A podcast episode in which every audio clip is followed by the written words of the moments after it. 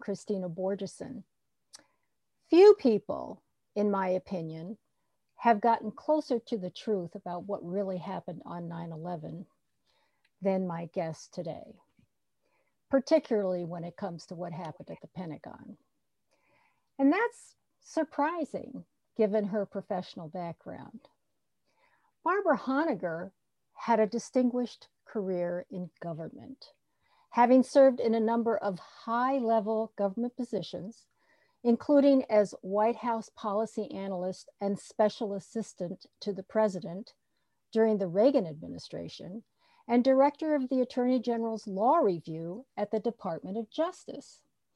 But since 9 11, she's been applying her world class research and analysis skills to go up against the government to expose its official story about 9 11 as a fraud and to dig out the truth about what really happened. A lot of people are digging for the truth. Most focus on one aspect or another, but Barbara Honegger has arguably uncovered more pieces of the puzzle than virtually anyone, particularly again when it comes to the Pentagon, what happened there. Again, with the exception of the culprits themselves, few are closer to the truth than Honegger. If you want to see how she puts the pieces of the puzzle together, you must watch her extraordinary presentation titled Beyond the Smoke Curtain. So today we're going to be talking to Barbara about her unparalleled work. Welcome, Barbara. Hi, Kristina. And if I could just correct one thing in the intro, that's uh, behind the smoke curtain, which people would have to know to find it on YouTube. I'm sorry. I'm sorry. I I uh, I it I wrote it here, but that's not what I said. Anyway, I'm so happy to have you on, and let's just dig right in, Barbara. Right. Okay. Uh, what is it that you think we should discuss first? Should we talk about the hijackers that weren't, or you know, the Pentagon? Where do you want to start? Well, I think what, um, you know, we, we discussed the possibilities before the show, and uh, I'd like to start, and then I'll get into the big picture okay. uh, with uh, kind of bouncing off of your interviews with uh, Rossini and Mark uh, Rossini, the FBI uh, liaison at Alec Station, that was focusing on Bin Laden right. And also the right. And also your interview with the um, the authors of the book the watchdogs didn't bark john duffy and ray nolashevsky i'm probably mispronouncing that. No uh, so yeah, i thought i yeah go ahead. No no go ahead well, I thought I would just start because you'd actually asked me to um, to comment on what they said, and yes. that will get us into the big picture. i will actually get into the big picture very quickly, if that's okay. That's fine. okay, all right. So um, I'm going to start with a big picture actually that involves uh, what they said. So um, the big picture context for this interview is that all of these people, former FBI agent Rossini, and the authors of The Watchdogs Didn't Bark, who say that the crux, they believe that the crux of why the 9 11 attacks weren't prevented was this at the CIA's Alec station, uh, blocking the FBI from knowing about future alleged hijackers, Al Hazmi and Al Mihdhar, being in the United States before 9 11. And this includes the 9 11 Commission report, which focused on this very thing. All of these sources assume that the official story that the hijackers, any hijackers, were on any of the 9 11 planes, they assume it's true. And they focus on just two of those alleged 19 hijackers who are central to the 28 pages and therefore also to the huge 9 11 victims' family member lawsuit by Motley Rice. Law the 28 pages being the, the uh, those pages that the government withheld that were all about uh, Saudi involvement. Correct. In, in, or possible Saudi involvement in 9 11. Right. Funding, etc. Right. Okay. And they focus on just two Most people don't know this. They think, oh, the 28 pages in the 9 11 victims' family members lawsuit is about all of those 15 alleged Saudi uh, Muslim hijackers. No, it's just about two of them. And their names were Al Hazmi and Al Mihdhar. And both of them, according to the official story of 9 11, um, that is pushed or assumed by FBI, former FBI agent Rossini and the authors of the book The Watchdog Didn't Bark, and the 9 11 Commission and everybody else, the assumption is that the official story is true of what happened at the Pentagon. That Al Hazmi and Al Mihdhar were on the Pentagon plane, and that that Pentagon plane was Flight 77, and that it hit the building. But everything about my research, including um, chapters published in Jim Marrs's books on 9 11 called the um, 9 11 Terror Conspiracy, and his second edition of that called the 9 11 Terror, Terror Conspiracy Revisited, but especially in my uh, video documentary, which is on YouTube called Behind the Smoke Curtain What Happened at the Pentagon and What Didn't and Why It Matters. That has over 250 views on YouTube. These all marshal the compelling multiple lines of converging evidence that the official story about the Pentagon, that five hijackers were on Flight 77 that hit the building, including these two very central to Rossini and the other story, Al Hazmi and Al Mihdhar, is simply false. That it wasn't Flight 77, that was the plane that approached the Pentagon, that it had been swapped for another plane, uh, just like the WTC planes had been, and further, that there is literally no evidence in the public domain that any of the alleged 19 hijackers got on or were on any of the original planes to begin with. So uh, that's the big picture. And then I'd like to go into some of the details. Okay, let's do it. Go ahead. Okay. I just have a few notes here and I'm going to go over them. And I know that they're going to elicit lots of questions from you, I would expect. So, um, Rossini, the former FBI agent, and Richard Clarke, who has been called the czar, the, the counterterrorism czar in the Bush Cheney White House National Security Council, and the authors of the book The Watchdogs Didn't Bark, they all claim that the CIA did not tell the FBI about just those two hijackers, Al Hazmi and Al Mihdhar, later allegedly on just one of the planes, the Pentagon plane, being in the US before the attacks until mid to late August of 2001. But by doing so, Rossini especially should know better. And I believe he does know a lot more and knows better. They're all setting up the inference which is the real disinformation according to all of my research findings. And that inference is that the FBI didn't know at all from any source, let alone the CIA's Alec station, about the future alleged hijackers being in the US before the attacks. But we know this is simply false. How do we know that? How do we know that? I'm going to give you just the tip of the iceberg that's in my research.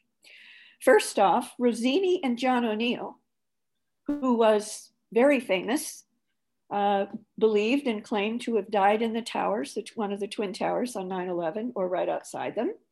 So Rossini and his boss at the FBI, the famous um, uh, FBI special agent who was in charge of tracking Osama bin Laden and his associates, Rossini and John O'Neill themselves, number one, surveilled, in my opinion, and I have published this in Jim Marrs's book, The Terror Conspiracy Revisited, that the, they surveilled the literal final 9 11 planning meeting that involved Khalid Sheikh Mohammed, the alleged mastermind of 9 11, Mohammed Atta, bin al-Shibh, the alleged coordinator of the attacks, etc in Tarragona, Spain in July of 2001, and therefore knew all of the details about the coming attacks. That, after all, was the final 9 11 planning meeting by the actual alleged future masterminds and lead hijacker. When you say they surveilled, do you think they heard them or they were listening in or they were, what do you mean by that? Right. Well, uh, you yourself before this uh, show sent me uh, an email uh, that I believe is based upon the, um, the 9-11 uh, history timeline um, on all of the overlap of John O'Neill and at part of that time, Rossini, being in Spain at the same time, and in one case in the same hotel, although at a slightly different time, just before this final 9 11 planning meeting with these uh, alleged masterminds and lead hijacker and chief coordinator of the 9 11 attacks. There's only one reason for that kind of a so called coincidence, which it can't possibly be, in my opinion, and that is that John O'Neill and Rossini were there because they had advance intelligence it was going to happen, where it was going to happen, and that there were bugs being placed in the hotel rooms or wherever they were holding the meeting in that hotel. And um, there's actually there have actually been claims that I believe are in my published um, my published uh, uh, appendix to Jim Marrs's book, and that appendix is called the Pentagon Attack Papers.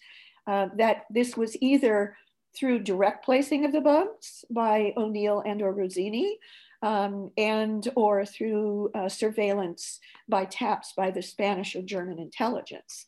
So these are, it is an inference of course, that John O'Neill and Rossini knew every single detail from their own taps or through the uh, information from the taps of the Spanish and or German intelligence uh, long before 9-11 in July, mid-July of, of 2001. So that's number one.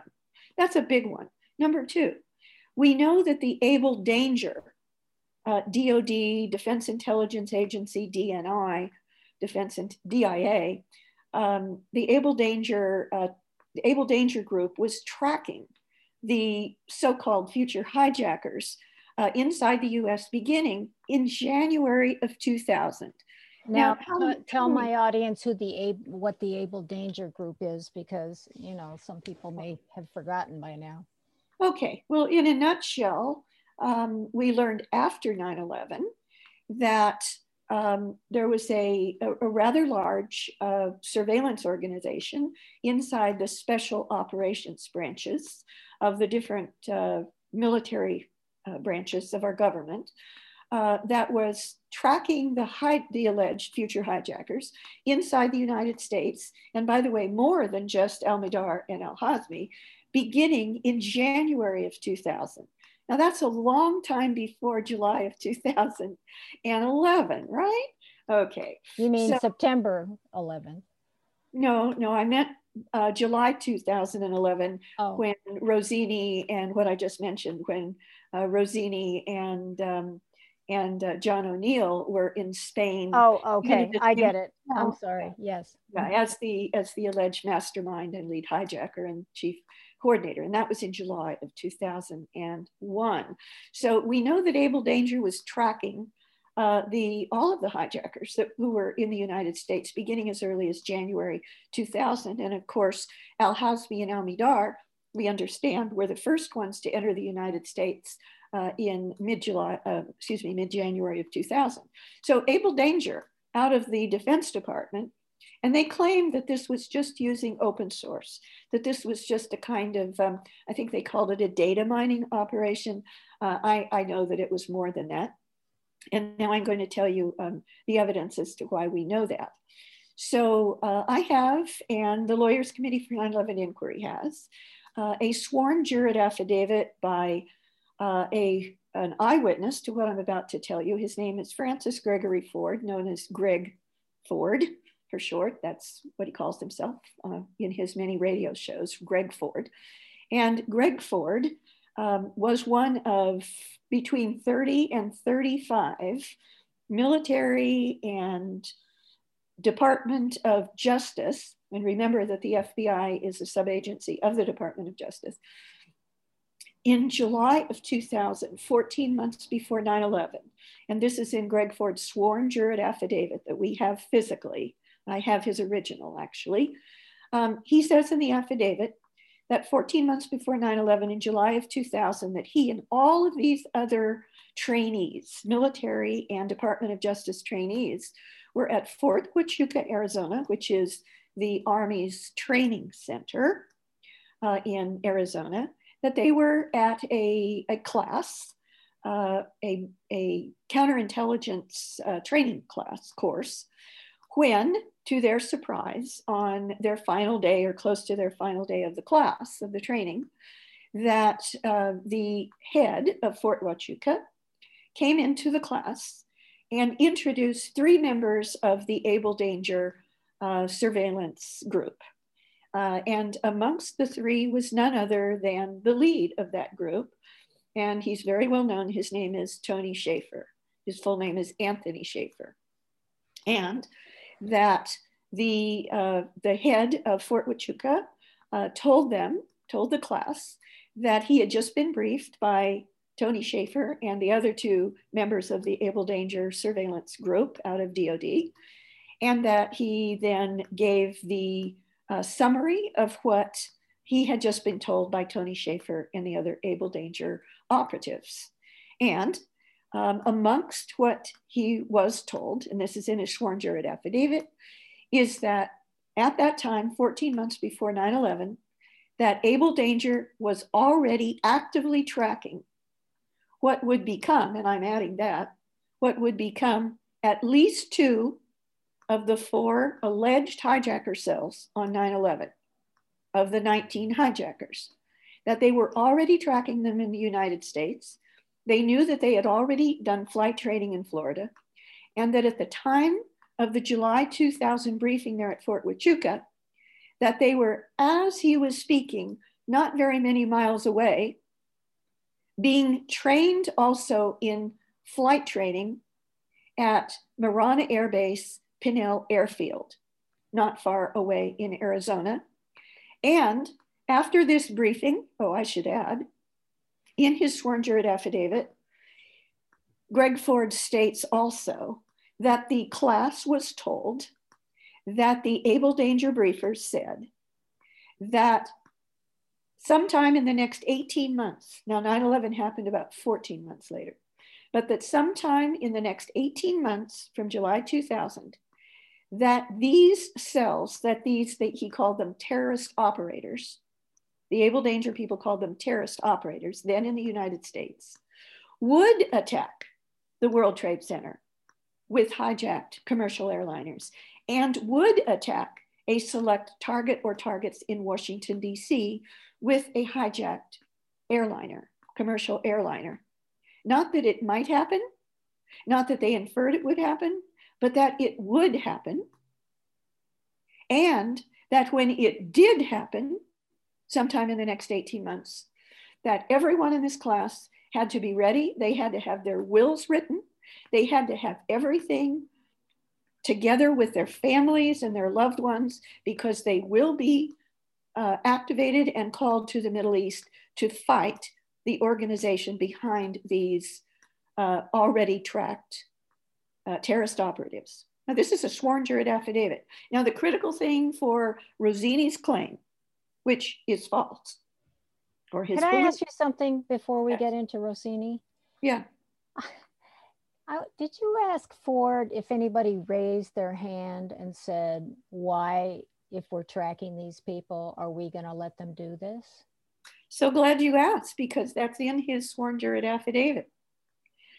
And in his sworn affidavit, the very next thing that he relates under oath, sworn before a notary public, holding up his hand and swearing it under oath to the notary public, is that after this summary by the head of Fort Huachuca, with the three Able Danger operatives standing next to him, including Tony Shaffer, that the class, the trainees were told, um, after the trainees were told about this, that a trainee in the class from the Department of Justice office in Sacramento, California, whom Greg Ford knows. I know her name. He doesn't want it made public until it's before some kind of an official legal proceeding, grand jury, etc. But I know her name. That she raised her hand, she was called on, and she said that she wanted to know because Able Danger was a DOD, a Pentagon uh, agency, sub-agency, and the CIA was not allowed to do operations inside the United States, that only the DOJ FBI was and therefore had Able Danger already briefed the FBI about all this.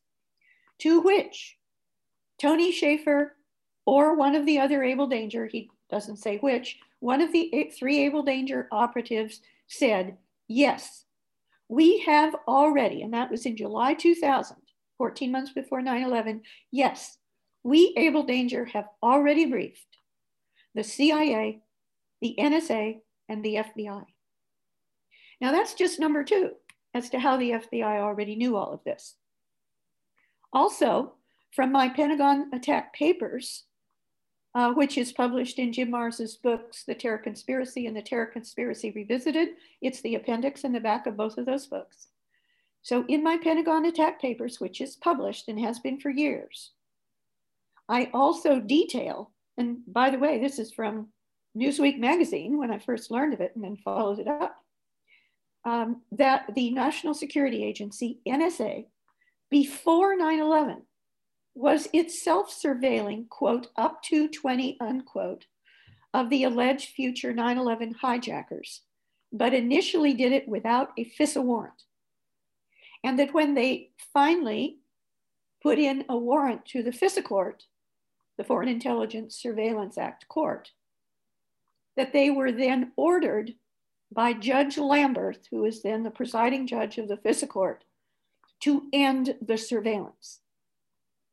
Now, I don't know precisely when in the lead up to 9 11 they were ordered to end the surveillance, but I'm certain they never ended the surveillance. That is my inference, but I would put 99.9% probability upon it.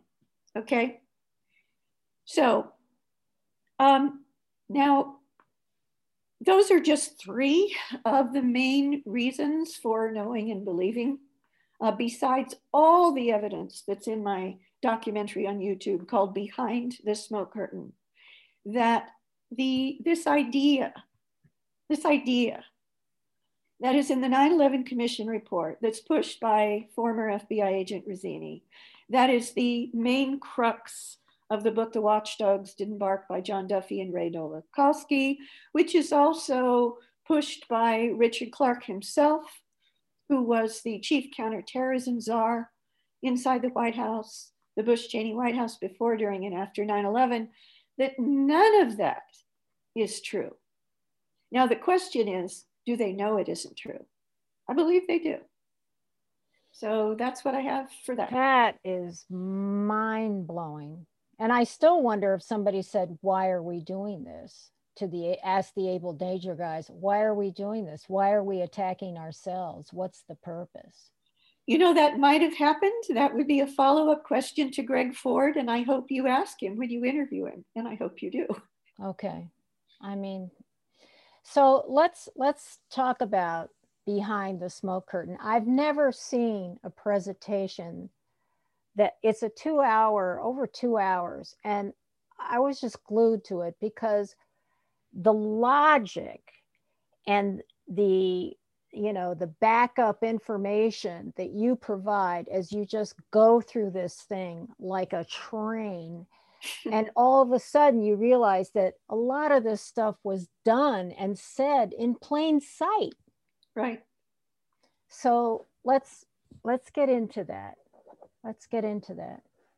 Okay, do you have a specific question or would you like Well, I I just you started with the basis of it, which was the project for a new American century that laid it out. We needed a new we need a new Pearl Harbor, you know?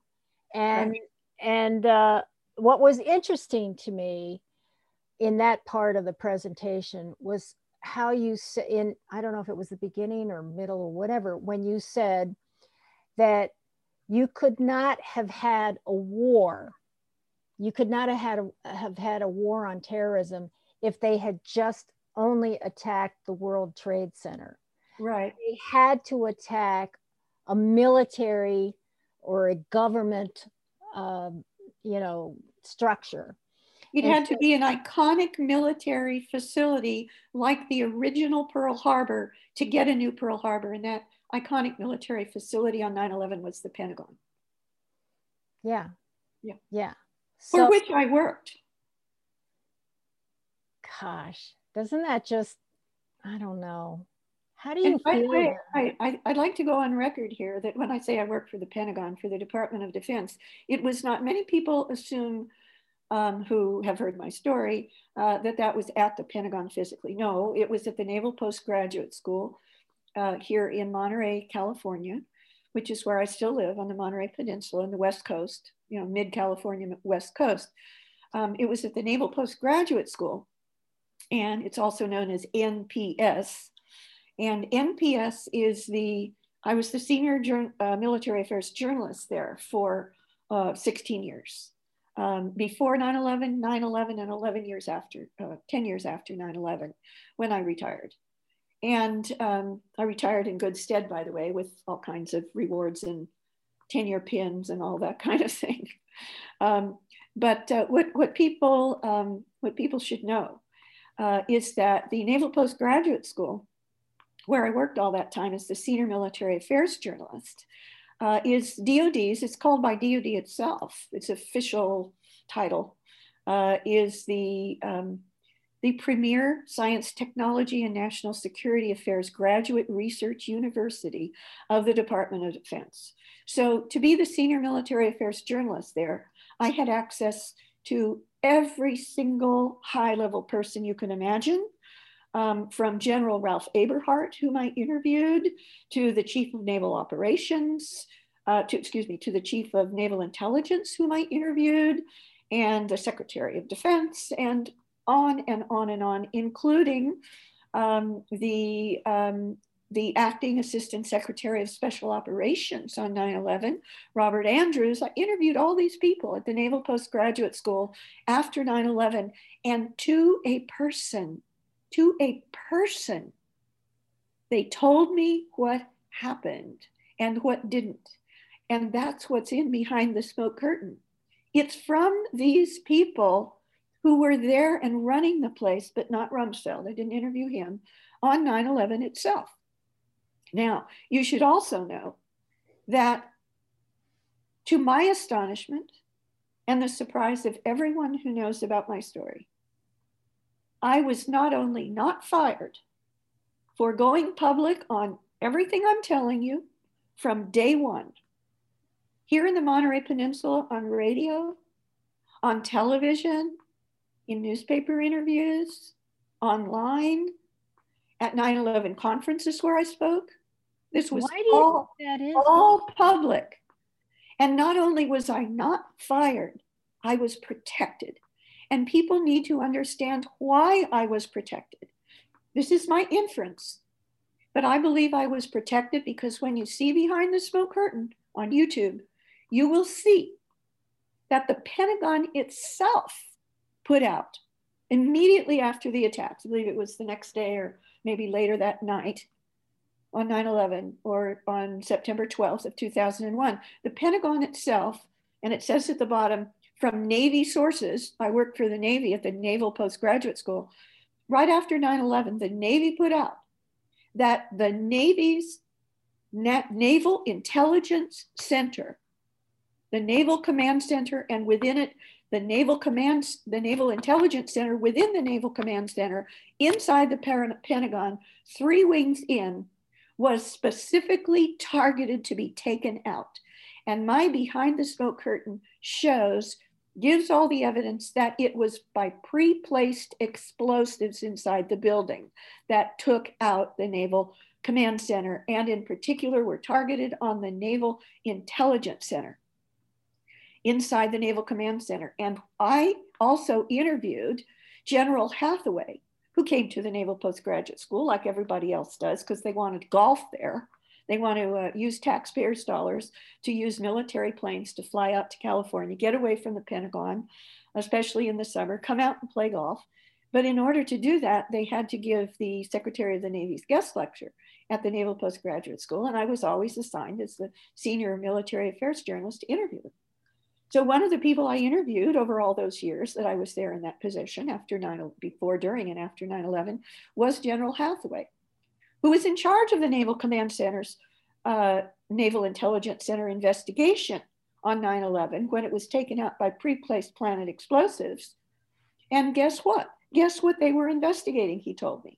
They were investigating the USS Cole attack, and in particular, the information that had been discovered by the tapping of the Al Hada telephone switchboard of Al Qaeda, based upon which the CIA alleges and Rossini claims that the CIA, and therefore he himself, who was at the CIA's Alec station, first learned, they claim, of the um, Al Hazmi and Al Mihdhar having visas to come to the United States, which they then did, which is the crux of everything that Rossini is talking about, that the 9 11 Commission report talked about, and that the authors of The Watchdogs That Didn't Bark focus on.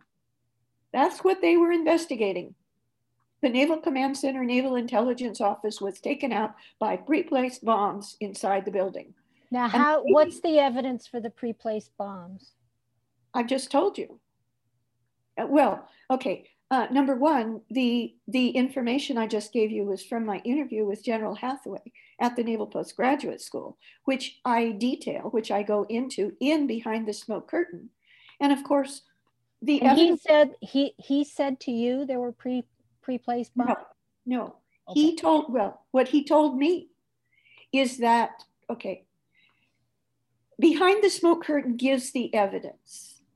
The evidence is a combination of the fact that the Navy, right after the attacks, put out the information that the Naval Command Center was attacked, that it was specifically targeted.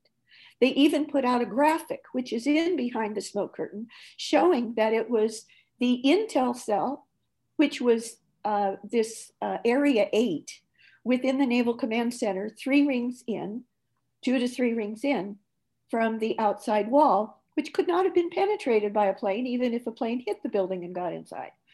So that's number one. Number two, he told me what they were investigating, which is exactly the alleged source of the information about Al Hazmi and Al Mihdhar coming into the United States, because they learned that because of the surveillance of Al Hazmi and Al Mihdhar and their relationship with al Nashiri and others who were masterminds allegedly of the USS Cole attack. They were investigating all of that when there, that part of the Pentagon in the Naval Command Center, Naval Intelligence Cell, was taken out by explosives. I also go into uh, the, the evidence in Behind the Smoke Curtain with actual quotes from the, um, from the, um, uh, the first responders who went into the area of the Naval Command Center, Naval Intelligence Cell, and called it a quote, bombed out area, unquote and I could go on and on. It's well, all, in, some, all in behind this. There were people who were talking about it smelling of cordite. Well, that was in general about the whole Pentagon. And that's also in Behind the Smoke Curtain. The, from the chairman of the Joint Chiefs of Staff, the highest ranking active duty military officer in our country, um, on nine, right after, well, actually on 9 11. And then he published it in his memoirs um, after 9 11, of course. But he himself, the chairman of the Joint Chiefs of Staff, said that as soon as he got to the Pentagon on 9 11, there was an overwhelming smell of cordite. And there are many witnesses to the smell of cordite, including a critical a Pentagon witness, April Gallop, and many others. And those are also listed in my documentary on YouTube, Behind the Smoke Curtain. But cordite was not specifically mentioned uh, in the interview that I did uh, with General Cordite being associated with explosives, by the way. Oh, absolutely. It's it's a kind of a, a, newer version of gun of, of gunpowder. Right. Um, and it has, doesn't smell anything like jet fuel, burning jet fuel, unburning jet fuel, uh, a, a, a, fireball from jet fuel. It's a completely different smell. Um, but do I know that cordite was the actual explosive that was used in the Naval Command Center Naval Intelligence Cell? No, I don't. So, okay, so let's talk about other things that um, other witnesses said about um, the Pentagon. Uh, one of the things was uh, talking about the airplane debris or the alleged airplane debris and how, you know, uh, Flight 77 that allegedly hit the Pentagon was uh, an American Airlines uh, 7 47. So it would have been, you would have seen a lot of polished aluminum, you know, that bright, shiny silver with the stripes okay if if indeed that plane had hit instead what did that debris look like well first off the official story just a slight correction there um, is that it that flight 77 was a 757 oh 757. yeah okay. as opposed to a 747 that that's that's minor but it is important because there presumably would be a slight difference in size or whatever yeah bigger between, plane yeah between the debris pieces of yeah. either one um, okay so I, I think the most important thing for people to know, and again, please watch Behind the Smoke Curtain on YouTube and you will see all of this for yourself. Okay, um, but the, the most important thing for people to know um, is the evidence for, uh, first off, there is, there is uh, plane wreckage at the Pentagon, but it is not where the official story says Flight 77 hit, which was at column 14 in uh, wedge one on the west wall, just off on and off the west wall. There, there isn't plane debris there. The plane debris, and there is some, not nearly enough for a 757, but there is plane debris about 120 to 150 feet further to the left or north along the wall at and near and just beyond the heliport. And in behind the smoke curtain, you will see that the heliport was pretty close to the center line off off the center line outside the wall the west wall of the pentagon about in the middle a little bit more to the north or to the left but approximately in the middle of that wall which was about three football fields long about 900 feet long the official story says that a 757 claims of course flight 77 hit in wedge one which is the half of the left wall of the west wall to the right or to the south. However, that's not where the plane debris is. The plane debris is on, around, and between the uh, far side of the heliport, which of course is a big piece of asphalt or concrete with a big letter H in white on it. Um, that's where the debris is. It's around the heliport, around the helipad of the heliport, and um, uh, even in front of the heliport firehouse, which is even further to the left or the north. Also, in Behind the Smoke Curtain, I detail the evidence from eyewitnesses and multiple stopped clocks that were stopped by whatever the actual violent event was at the Pentagon. Those clocks are stopped. April Gallop's wristwatch was stopped by a massive inside the building explosion at 9:30. Her wristwatch, which she has kept, it's in her safe deposit box, was stopped at 9.30. The official story alleged impact time of Flight 77 wasn't until 9.37 and 46 seconds, almost eight minutes later. Also, the big fireball that you see in the famous five frames security camera videos, the two videotapes that were taken from security cameras outside uh, the Pentagon uh, on the grass outside, um, the um, the um, the time of that fireball we know uh, was at 9:32 and 30 seconds because that is when that massive explosion and fireball, which is captured in the five frames videos, five frame, famous five frame videos, uh, we know that it stopped, that that fireball and the pressure waves from it stopped the Pentagon uh, heliport firehouse clock, which is outside the building at 9.32 and 30 seconds, which is five minutes, over five minutes before Flight 77 was anywhere close to Washington, D.C. and the Pentagon. It was miles and miles and miles away at that time. So people need to understand that the official story at the Pentagon, which includes the claim that it was Flight 77 to begin with, which includes the claim that there were five alleged hijackers out of the 19 on Flight 77, which includes that it hit the building, which includes that it hit the building at almost 938, and which includes that it hit the building way to the right or the south of where the debris is, the plane wreckage is. All of that is false. And it is provably false. And you can see that for yourself. well, the uh, one of the stunning things was um, first of all i I saw the wreckage of TWA Flight 800, and I can tell Right. you there was not enough wreckage in that in that Pentagon, uh, you know, in that Pentagon disaster area.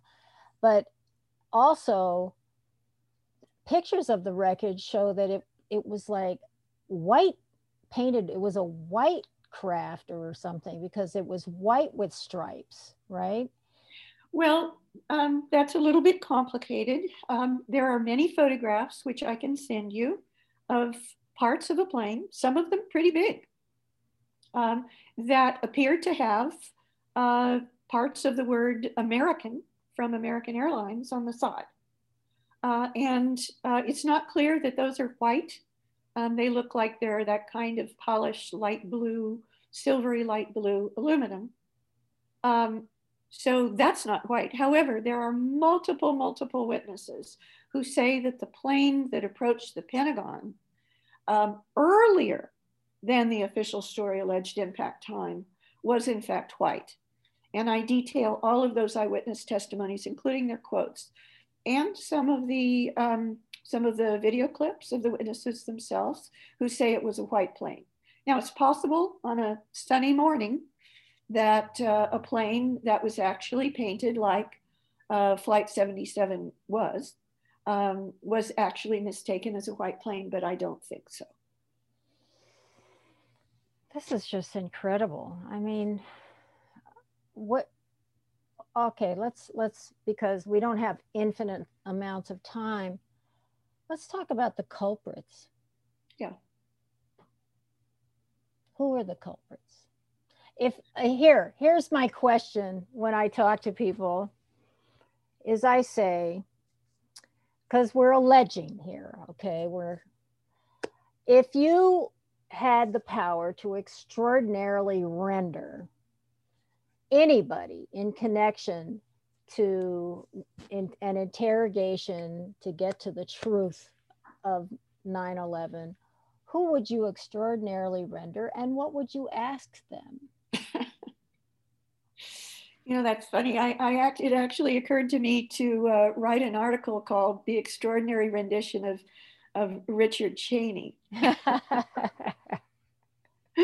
uh, answering exactly that question partially. Um, but uh, first of all, um, luckily I, I don't have the power to do that. And if I did, I wouldn't use it, of course. But um, you're asking me to do this off the top of my head. But uh, the answer to that question is detailed, detailed in Behind the Smoke Curtain. It's about two thirds of the way in. And it's the section that is called Who Did It and Why, I believe. But anyway, it's called Who Did It. So the bottom line answer to your question is basically um, the masterminds um, were the people uh, who uh, were the chief authors, if you will, of the uh, Project for New American Century Manifesto, which was published, by the way, exactly a year before 9 11, September 11th, 2000. And that is the, I call it, that's my word, the manifesto that uh, calls for a, a, new Pearl Harbor. Okay, so it turns out, and then not far into Behind the Smoke Curtain, you will see a segment uh, where I actually put up on the screen literally dozens and dozens and dozens of the signatories and participants of that PNAC manifesto and the research that went into it and the writing of the text there were two categories. They were participants and signatories. The signatories were, were the principals, and then they had basically people who signed on to it called participants. And that list literally are the individuals who once Bush and Cheney, once Bush, George W. Bush and Cheney uh, gained the White House, that they put in all of the top positions in the military, the intelligence community, the Department of Justice, etc., who were not only in a position to, but had the access to and the motivation to plan, carry out, and cover up the 9 11 attacks. So, the first answer to your question are the top people behind the Project for New American Century Manifesto. And then going down uh, in more specifics, and again, all of the details and why and the evidence is in the section in my Behind the Smoke Curtain on YouTube called Who Did It? About two thirds of the way in, just before the end. The person I would put at the top of the list, the two people I would put at the top of the list in terms of the actual operational carrying out, uh, including uh, cover up, security details, uh, letting, uh, you know, letting people in to do it, would be Larry Silverstein, who many people think he owned, you know, all of the World Trade Center uh, buildings. No, he was only the owner of World Trade Center 7 outright, but he had leased shortly before 9 11 for 99 or 100 years or something, all of the other buildings in the complex, including the Twin Towers. So Larry Silverstein is number one. We can detail why I think so or no so later. So Larry Silverstein, number one. Number two, definitely. Um, I believe working hand in glove uh, with Larry Silverstein and the people working with him up in New York City was none other than Dov Zakheim, uh, who is like something like the number four person at the Pentagon. He was the comptroller of the Pentagon, the chief financial officer of the Pentagon. But what matters about Dov Zakheim, many people already know about Larry Silverstein. What matters about Dov Zakheim is that in addition to his position at the Pentagon before, during, and for a while after 9 11, and he was he left the position. I believe he was kind of forced to resign or fired, one of the two, not long after 9 11, interestingly. But the whole time he was at the Pentagon, uh, before, during, and for a short time after 9 11, Dov Zakheim also was the CEO of Systems Planning Corporation. Why does that matter? It matters because Systems Planning Corporation, SPC, it's also known as, the Systems Planning Corporation was in the business of, and they had created um, a high technology software system that could take over, remotely take over control of an aircraft. And that could be used to, as it were, hijack the hijackers. If that was actually you show in your in your presentation behind the smoke curtain. You you actually show their ad, you know, their promo saying we can hijack the hijackers. Yeah. Well, I don't believe that was their promo. Um, it could have been. it could have been. I think it was uh, something done by a 9/11 uh, activist uh, about about oh, their. Well, it, it, the impression I got when I was watching it was that they were that they were promoting the uh, their services. I, I think what he did was he took clips from one of their video promos in oh as as embedded in his uh, his in his. Uh, yeah, I was shocked when I saw it. I have to say. Okay, yeah. so so so Dov Zakheim was the CEO of a corporation whose business was to to have a remote control software system that was able to basically hijack the hijackers on 9/11, swap the planes out, and then remote control the swapped plane into the final targets. And uh, in addition to that, uh, and you now have the sworn jurid affidavit of a man by the name of Gordon Ferry, which I've sent to you. Yes. And in that sworn jurid affidavit, Gordon, Gordon Ferry, who worked for years with Dov Zakheim before he was in that position that he had on 9 11 at the Pentagon, he had other high level positions with the Department of Defense. When Gordon Ferry worked with Dov Zakheim, Dov Zakheim Dov Zakheim confided in him that his Systems Planning Corporation had a secret airport, a secret airfield at Stewart Air Force Base. Now, that's extremely unknown information. But why is it important? Because the two World Trade Center planes, and this is public information, I believe it's even in the 9 11 Commission report, they basically crossed, you know, one above the other, going in uh, their different directions on the morning of 9 11, right over Stewart Air Force Base.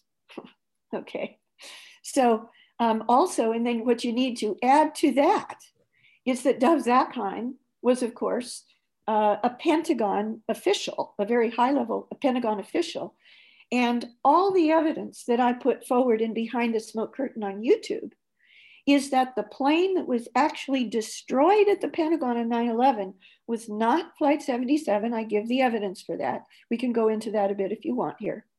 But it wasn't Flight 77. Instead, it was one of Dov Zakheim's planes that were being used in an exercise at the Pentagon that morning of how the building, the people in the building would respond in case they were, uh, in case an airplane was heading towards the Pentagon. And to make that exercise as real as possible, they call it verisimilitude in the military exercise community, to make that uh, exercise or drill as realistic as possible, that Dov Zakheim's plane was actually used and physically approached the Pentagon, but was triggered by remote control to be destroyed just before it would have otherwise hit the wall, which it didn't. But that's why there isn't nearly enough plane debris. And the plane debris that there is, is 95% little tiny pieces. They were actually called like confetti by the eyewitnesses who saw them and were there on the lawn with them. And why does that matter? Because we already know that most everybody in the 9 11 truth movement already knows that there were these uh, exercises by NORAD, which is an Air Force agency, up in New York, up in New York on the morning of 9 11 that were on the scenario or close to the scenario of the actual attacks. And General Eberhart and others, in their testimony to the 9 11 Commission, actually want you to believe, and that's what they said there, that it was as a result of these exercises that the, um, the responders, the NORAD responders out of Rome, New York, NORAD headquarters in the Northeast section of, of NORAD, called NEADS, N-E-A-D-S, that they didn't respond in time to stop those planes because they thought they were still in the drill. So we know that there was a drill at the World Trade Center on 9 11 on a similar scenario to the actual attacks. And now we have evidence that there was actually a drill using Dov Zakheim's Systems Planning Corporation remote controlled plane that got remote controlled destroyed before it would have otherwise hit the wall on the morning of 9-11 at the Pentagon as well. In other words, drills on the scenario of what actually of what the official story claims actually happened on 9-11, both in New York City at the World Trade Center and at the Pentagon. So when you say it's significant that um, they flew over uh, Stewart Airport, why why is that significant? What is that? Well, it, well, it's significant if the planes were swapped. So, so let's go back. Let's go back to the to the Pentagon. I mean, I could go into some of the okay. details that are in behind the smoke curtain as to why. Uh, all you have, if you have evidence that it wasn't Flight 77 at the Pentagon, and we know there was a plane destroyed at the Pentagon. Yes, there was. Uh, but not Flight 77 by definition, because Flight 77 left at 8:20 in the morning outside of Washington D.C., went out west, and the official story says it turned around and came back and smashed into the Pentagon. If it wasn't Flight 77 at the Pentagon, what plane was it? It was a different plane. And because Flight 77, there, there's no evidence that it was Flight 77 wreckage at the Pentagon. And so what happened to Flight 77? It had to have been either crashed or it had to have landed somewhere else. And it's in flight, it's in behind the smoke curtain that the air traffic controllers, the FAA air traffic controllers at India, India, Indianapolis Air Traffic Control Station on the morning of 9 11 actually saw on their video screens the blip for what was Flight 77 that had left outside of Washington, D.C., that it started going down, that it went down at least 6,000 feet before the transponder was turned off, and they did not pick it up again, and that they assumed that it had crashed and reported it officially to the Air Force that it had crashed. But I don't believe it crashed. There is another military uh, airstrip not far from there, and I believe that was also a swap. Bottom line is the plane at the Pentagon wasn't Flight 77, there had to have been either a crash or a landing of Flight So now the, the airplane debris was to the left, right? Of, Right. of that big hole where they said the plane went in. That's correct. Way So to the left, what 120 feet at least. so what explains that big hole? Well, that's a good question. Um, there are different possibilities, but but first and foremost, uh, I marshal the evidence and behind the smoke curtain on YouTube that it was not Flight 77 and it was not any large plane. Okay, that's number one.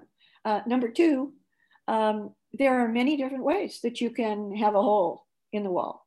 Um, behind the smoke curtain uh, marshals the uh, the photographic evidence that um, that the uh, the rebars of what is remaining of the columns um, around the alleged impact point of the official story that they're bowed outwards they're not bowed inwards so um, the clear inference is that there was an internal explosion Something uh, that caused that hole and we know that there was a massive internal explosion five minutes and 16 seconds before that uh, around April Gallop's desk, inside which too, about 120 to 150 feet further to the left or north, inside the wall, inside the wall. Now, in that case, it didn't create a hole. It wasn't as big an explosion. Uh, but we know there was there had already been over five minutes before another massive internal explosion inside the west wall of the Pentagon. And so why not uh, inside the official story alleged impact point? I mean, this is, I, I really, I really want people to watch your video because we're giving highlights and you can't go into all the details that that back up what you're saying you know you Exactly. present all, so it's very very hard to sort of especially when people are so incredulous anyway i mean they can most people can't even wrap their minds around their people within their own government uh, planning such a heinous thing. And PNAC, if if if PNAC is the model, clearly it's because they wanted to get over there into the Middle East. I mean, they in in, in America's defenses in PNAC, they talk about you know first we're going to get this. Uh, this country and then this country and this country in the Middle East. I mean, it's Right. it's really a plan that's still being carried out. Right. You know? And by the way, the uh, PNAC manifesto, as I call it, it was published exactly a year before 9 11, also, in addition to a new Pearl Harbor, which did end up being the Pentagon attack itself, per se, on 9 11, exactly a year later, it also, the PNAC manifesto also calls for um, developing biological weapons, which can be used um, to target particular ethnic groups. and so that's where that that harkens back to the anthrax attacks right after 9-11 which also people they were talking about oh it's got to be saddam hussein. We you know we should go after him. But let me ask you something because we're we're coming we're hitting the you know we only have a few more minutes. Barbara aren't there people inside the government who know this and who aren't on board with it? Yes, of course there are. Um, but you know what happens to them?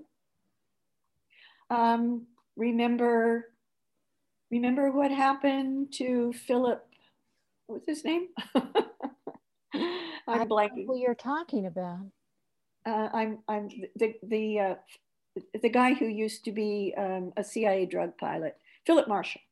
Uh, Philip Marshall uh, was assassinated along with his two children and the family dog um, uh, when he um, uh, was about to publish and had already had the draft of his third book on 9 11. Um, he used to be the uh, co pilot with Barry Seal, right? Um, who knew George W. Bush personally. Um, and Philip Marshall, uh, his, uh, when he was assassinated along with his children and his dog here in California, um, they, whoever did that, uh, took his computer, uh, took the draft of his book. Uh, and uh, that's what happens to people who have uh, well, too much of the story from the inside. I think these people need to find each other, hold hands, and come forward. I agree with you. Because, you know, it's taking people like you and other people. I mean, you have done such amazing work years and years and years and years and years to peel back the layers.